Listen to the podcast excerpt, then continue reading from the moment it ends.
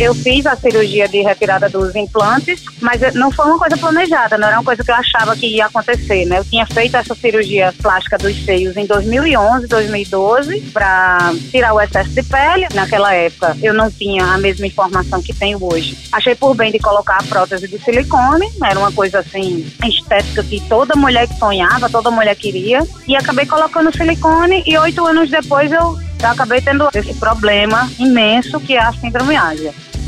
Essa é a voz da cantora e influenciadora digital Mira Maia. A situação narrada por Mira se refere à síndrome de azia, que pode ser induzida pela introdução de implantes estéticos e também é conhecida como siliconose. Induzida por diversos fatores, inclusive pela injeção de vacinas, a síndrome é uma resposta inadequada do sistema imunológico ao que o corpo pode considerar como corpo estranho, como silicone. Ainda se sabe pouco sobre o que de fato causa tal reação. Especialistas acreditam acreditam que seja um fator genético. Ultimamente, a siliconose tem sido documentada com mais frequência. Segundo a Sociedade Internacional de Cirurgia Plástica Estética, embora a colocação de próteses ainda representem 15,8% de todos os procedimentos, já se nota uma diminuição no interesse. No mesmo período, houve crescimento de 10,7% no número de retiradas de silicone. Desde 2015, o número foi de 49,7%.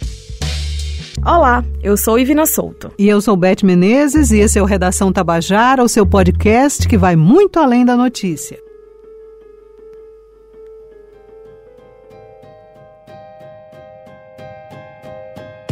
O Brasil é líder mundial no ranking de cirurgias plásticas em jovens. Nós somos o segundo país que mais realiza esse tipo de cirurgia, perdendo apenas para os Estados Unidos. De acordo com dados da Sociedade Brasileira de Cirurgia Plástica, dos quase 1 milhão e 500 mil procedimentos estéticos realizados em 2016, 97 mil, ou seja, 6,6%, foram realizados em pessoas com até 18 anos de idade. Segundo a pesquisa, nos últimos 10 anos, houve um aumento de mais de 140% no número de cirurgias realizadas por jovens com idades entre 13 e 18 anos. A rinoplastia é a cirurgia mais procurada pelos jovens, porém, o implante de silicone e lipoaspiração também são bastante demandados. O motivo desse aumento, segundo os especialistas, se deve principalmente pelas redes sociais e o aumento com a insatisfação com a própria imagem. Essa busca da beleza e também da perfeição pode causar riscos, inclusive complicações nos campos da saúde e também no âmbito emocional. Paralelo a isso, popularizou-se o chamado turismo médico, que, dentre outras coisas, também consiste em viajar para outros países em busca de procedimentos médicos de baixo custo. Nesse turismo se engloba todo tipo de procedimento, mas os estéticos, sem dúvida, são os mais procurados, principalmente em países em desenvolvimento como Costa Rica, Brasil, Índia e México. A Sociedade Brasileira de Cirurgia Plástica fez uma denúncia na Procuradoria-Geral da da República, a PGR, sobre o turismo médico, na qual relatou mortes de brasileiros. Segundo a PGR, não foram encontrados indícios de ilegalidades e a investigação foi arquivada. Nos últimos cinco anos foram registradas ao menos oito mortes de brasileiras na Venezuela em decorrência de cirurgias plásticas. Na Bolívia foram ao menos sete em 20 anos, segundo a Sociedade Boliviana de Cirurgia Plástica. Não há dados sobre as mortes e complicações ocorridas após cirurgias feitas aqui no Brasil. Dos vários casos relatados na imprensa ao longo dos anos, o Ministério da Saúde, o Conselho Federal de Medicina e a Sociedade Brasileira de Cirurgia Plástica afirmam que não possuem estatísticas sobre óbitos ou sequelas graves síndrome do intestino irritável. Eu tinha muita brotoeja em volta das próteses, ficava aquele, uns carocinhos vermelhos que coçavam muito. Tinha insônia, não sabia por que era. Fazia tratamento, fazia tratamento de ansiedade, tomava chá disso, chá daquilo, não passava insônia, não passava irritabilidade, algumas dores de cabeça que vinham do nada. Uma coisa que a gente sente muito também, que é muito característico da síndrome ásia, é a, a visão turva. A sua vista fica turva, escurecida, às vezes meio nebulosa. Eu sentia muito isso também. E a gente fazia vários exames e e nada e não acusava nada. Eu nunca ia chegar nesse denominador comum, nesse nesse resultado de, de, descobrir que tinha a ver com silicone, se não tivesse tido a contratura, que foi o, o ápice da minha síndrome, foi a, a, minha contratura, que a prótese, às vezes, ela tem essa tendência de ter a contratura capsular, que a gente chama. Toda mulher que coloca silicone, ela vai desenvolver uma cápsula em volta desse silicone, que é uma proteção do corpo humano contra um corpo estranho que é a prótese de silicone. É um plástico, né, que a gente coloca dentro da gente. E aí o nosso organismo sabiamente vai lá e cria uma, uma cápsula em volta dessa bolsa de silicone que é para proteger o corpo da gente desse corpo estranho. Então, quando acontece a contratura, ela acontece aos poucos. Ela são quatro graus, que chama grau Baker dessa contratura. E a minha, ela não passou por essa fase de evolução, da 1 passar para 2, que passa para 3, que passa para 4. A minha, ela já foi direto para o nível 4. Não sabemos se teve a ver com o meu processo do Covid, porque quem me acompanha nas redes sociais sabe que eu passei por um processo muito difícil de Covid esse ano, em março desse ano, e, e, o Covid parece que sai desenterrando tudo de problema que a pessoa tem, né? E aí eu já tinha esses outros sintomas da síndrome ásia que não sabia que estava ligado com o silicone, e aí, quando eu tive o Covid, pouco tempo depois, veio esse sintoma da contratura capsular grau 4. Eu fui dormir sentindo só uma dorzinha no meu peito, no outro dia eu acordei com o peito completamente deformado, a mama direita estava completamente diferente da esquerda e muita dor, eu sentia muita dor, era muito duro e tinham algumas, alguns crescimentos assim anaplásicos em volta dessa prótese. Crescimento anaplásico é um crescimento anormal das células que ela pode ser benigna, mas pode ser maligna também. Muitas vezes, o dito padrão de beleza da sociedade interfere de maneira significativa na decisão de uma pessoa realizar ou não um procedimento estético. Se formos adentrar em alguns pontos históricos, vemos que esse culto à imagem e à beleza já fazia parte da nossa civilização. Como, por exemplo, as esculturas gregas e também as pinturas renascentistas que representavam a forma esbelta e a perfeição dos corpos humanos. Em meados de 1800, as revistas da época estampavam ilustrações de mulheres com cinturas extremamente finas, impossíveis de serem alcançadas na vida real e inspiradas nesse ideal de beleza feminina. As mulheres chegavam a afetar a própria saúde usando espartilhos cada vez mais apertados. Se naquele período eram os desenhos nas revistas que forneciam às mulheres um modelo de corpo perfeito, mais recentemente a tecnologia entrou em ação para deixar ainda mais complicada a luta para se enquadrar em um padrão de beleza. Mas o que de fato é esse padrão e autoimagem? O padrão de beleza é um conjunto de arquétipos, um conjunto de signos, né, sinais, características, atributos que determinada civilização, tribo, sociedade, determinado momento cultural, sociocultural impõe.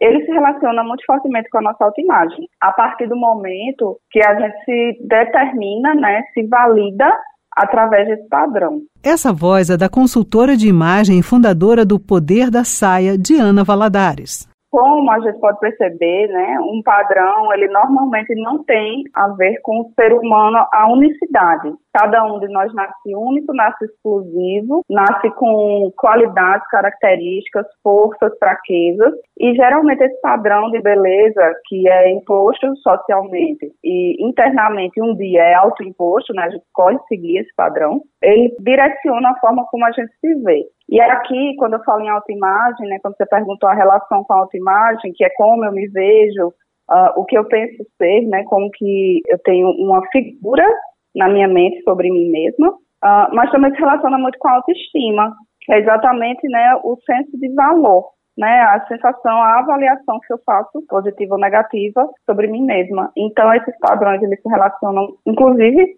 de forma negativa com a autoimagem e futuramente, posteriormente, com a autoestima. Acredito que a grande é, a popularização das mídias, né, o acesso né, das pessoas, e aqui eu vou me focar nas mulheres, porque a gente sabe que procedimento, os procedimentos estéticos invasivos e não invasivos são as mulheres as principais né, usuárias. Então, com o advento das mídias, né, da grande popularização, inclusive década de 90 para cá, das marcas de luxo, né, que vendiam, né, que vendem esse estilo de vida, é uma forma de tornar essas mulheres próximas a esse estilo de vida. Então, tanto o mercado de luxo quanto o acesso às mídias aumentou essa necessidade, nessa busca por procedimentos estéticos.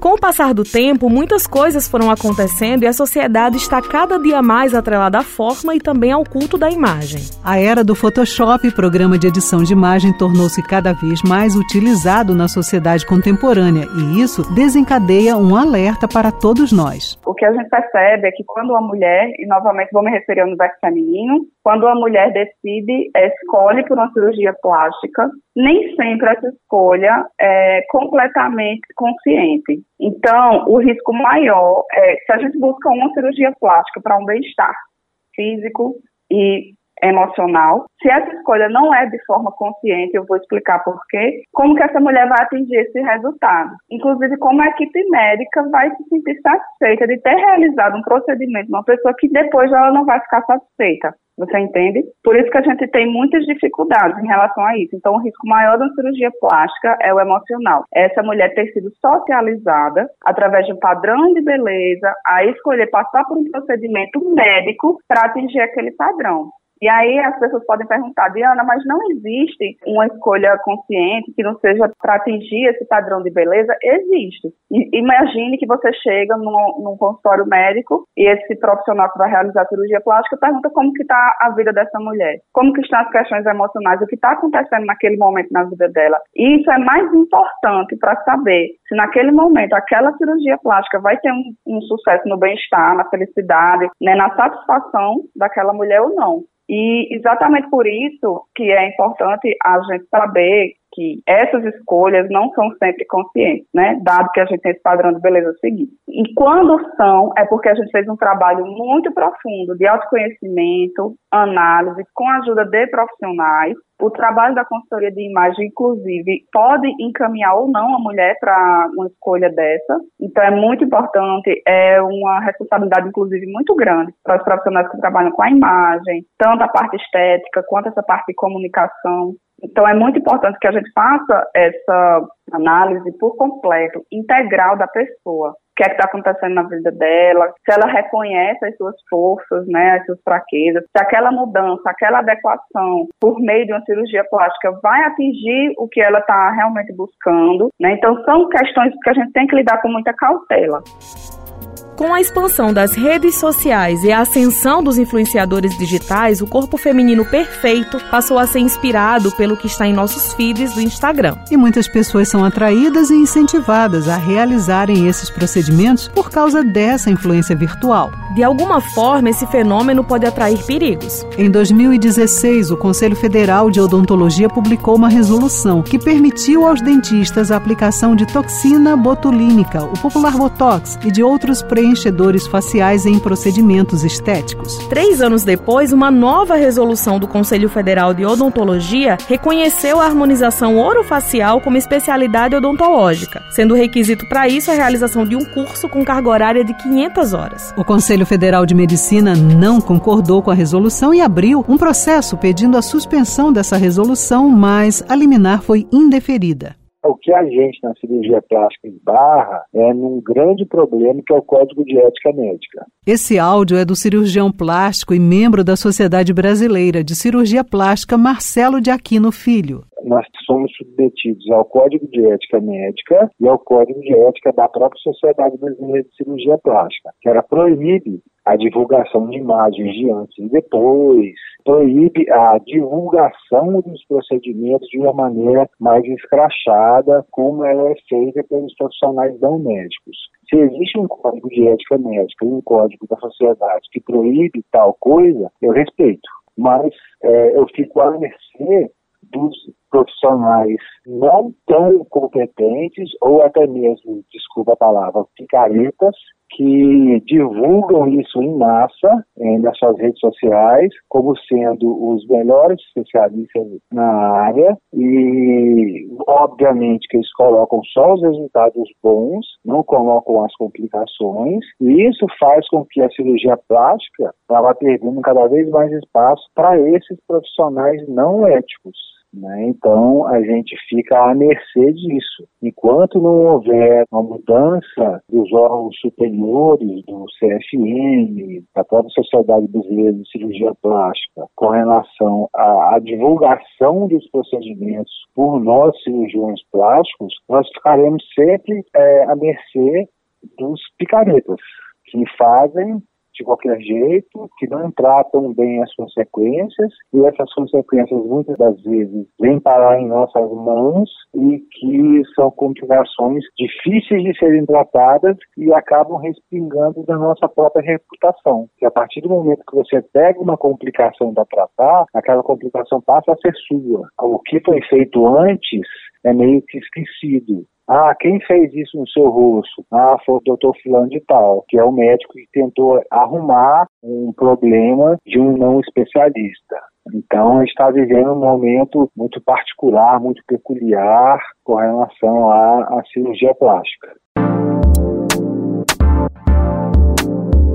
De uma maneira rápida e veloz, as ferramentas e os filtros fizeram com que qualquer pessoa pudesse editar e manipular sua imagem. Como, por exemplo, deixar a barriga parecer mais sequinha, tirar manchas do rosto, afinar o nariz e engrossar os lábios em poucos segundos. E como falamos no início deste podcast, os números só aumentam em relação aos procedimentos estéticos. Eu não diria um novo padrão de beleza, né? O padrão de beleza atual, eurocentrado, né? Com essas feições muito marcadas, né? A escala óssea, principalmente na mulher, muito visível, né? Muita força na imagem. Antigamente, em comparação com a época de renascentismo, que eram linhas curvas, né? Aquelas mulheres mais rechonchudas, como a gente fala. Esse padrão de beleza não vai ser modificado devido ao uso de um, uh, de um filtro. Não vai ser, não é que vai ficar mais difícil, diferente seguir esse padrão. O que acontece é que a gente é cada vez mais exposto e aqui o perigo, né, a preocupação é cada vez mais cedo, de crianças a adolescentes, a esse mundo irreal. O filtro, quando ele está na, na nossa imagem, ele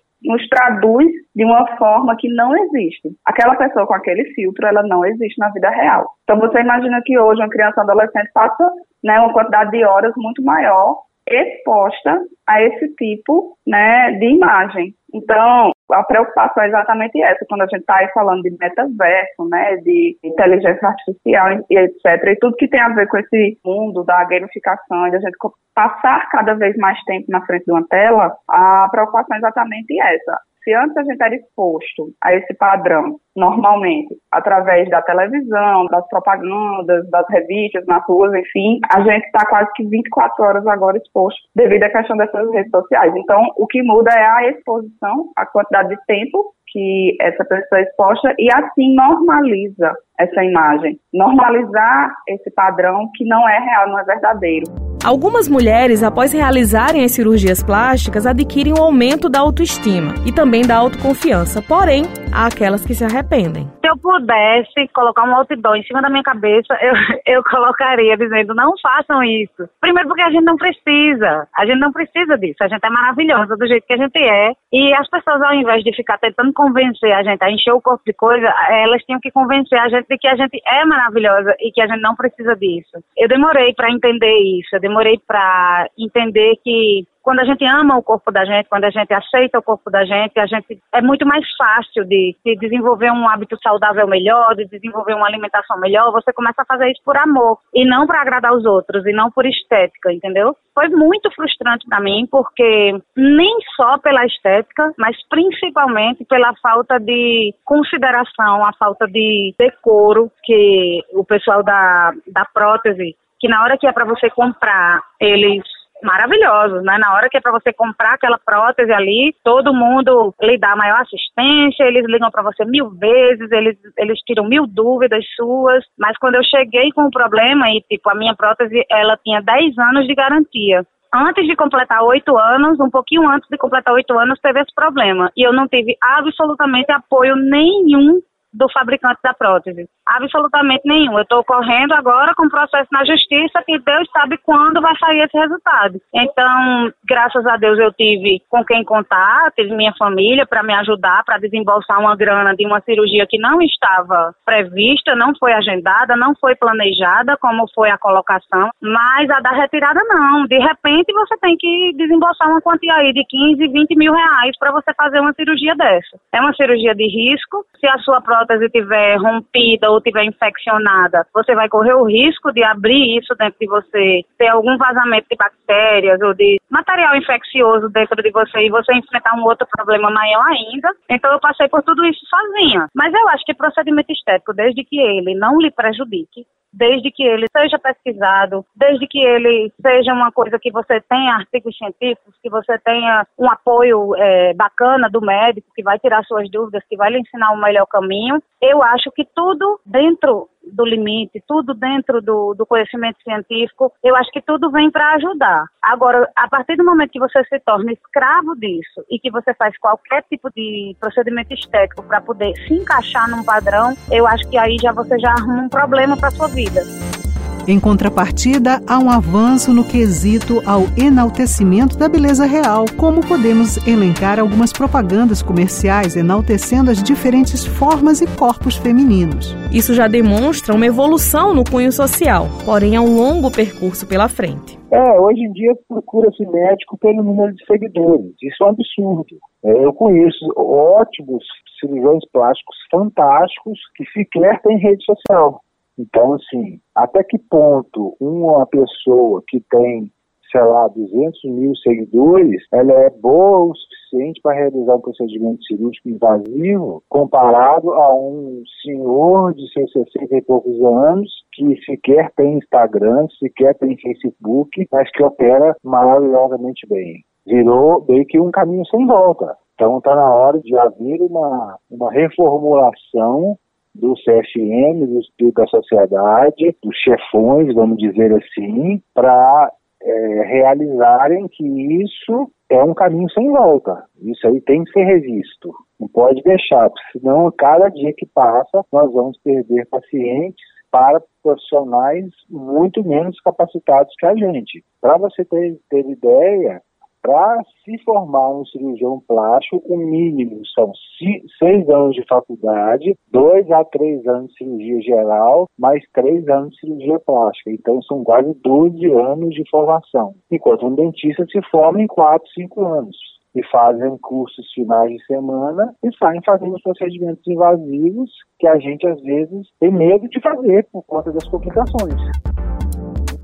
Fortalecendo essas discussões surgiu o movimento chamado Corpo Livre, um conceito que a cada ano ganha mais força e visibilidade e que tem como foco tornar cada vez mais as mulheres livres de padrões de beleza impostos pela sociedade, indústria da moda, familiares ou até por elas mesmas. O que estamos pontuando nesta edição do Redação Tabajara não é criticar quem faz procedimentos estéticos, mas trazer uma reflexão sobre essa temática. Qual é o preço ou o limite para a busca da perfeição? O Redação Tabajara teve apresentação de Ivna Souto e Beth Menezes. Produção de Tamires Máximo e Lucas Duarte. Entrevistas Camila Alves, Ivna Souto e José Simão. Roteirização Matheus Silomar e João Lira. Direção, edição e sonorização João Lira. Supervisão do gerente de jornalismo Marcos Tomás. Participação especial da cantora e influenciadora digital Mira Maia. Da consultora de imagem e fundadora do Poder da Saia Diana Valadares. E do cirurgião plástico e membro da Sociedade Brasileira de Cirurgia Plástica Marcelo de Aquino Filho. Fonte de consulta Agência Brasil e Sociedade Brasileira de Cirurgia Plástica. Esta é uma produção da empresa Paraibana de Comunicação. O Redação Tabajara se encerra por aqui. Até o próximo episódio. Obrigada pela escuta e até lá.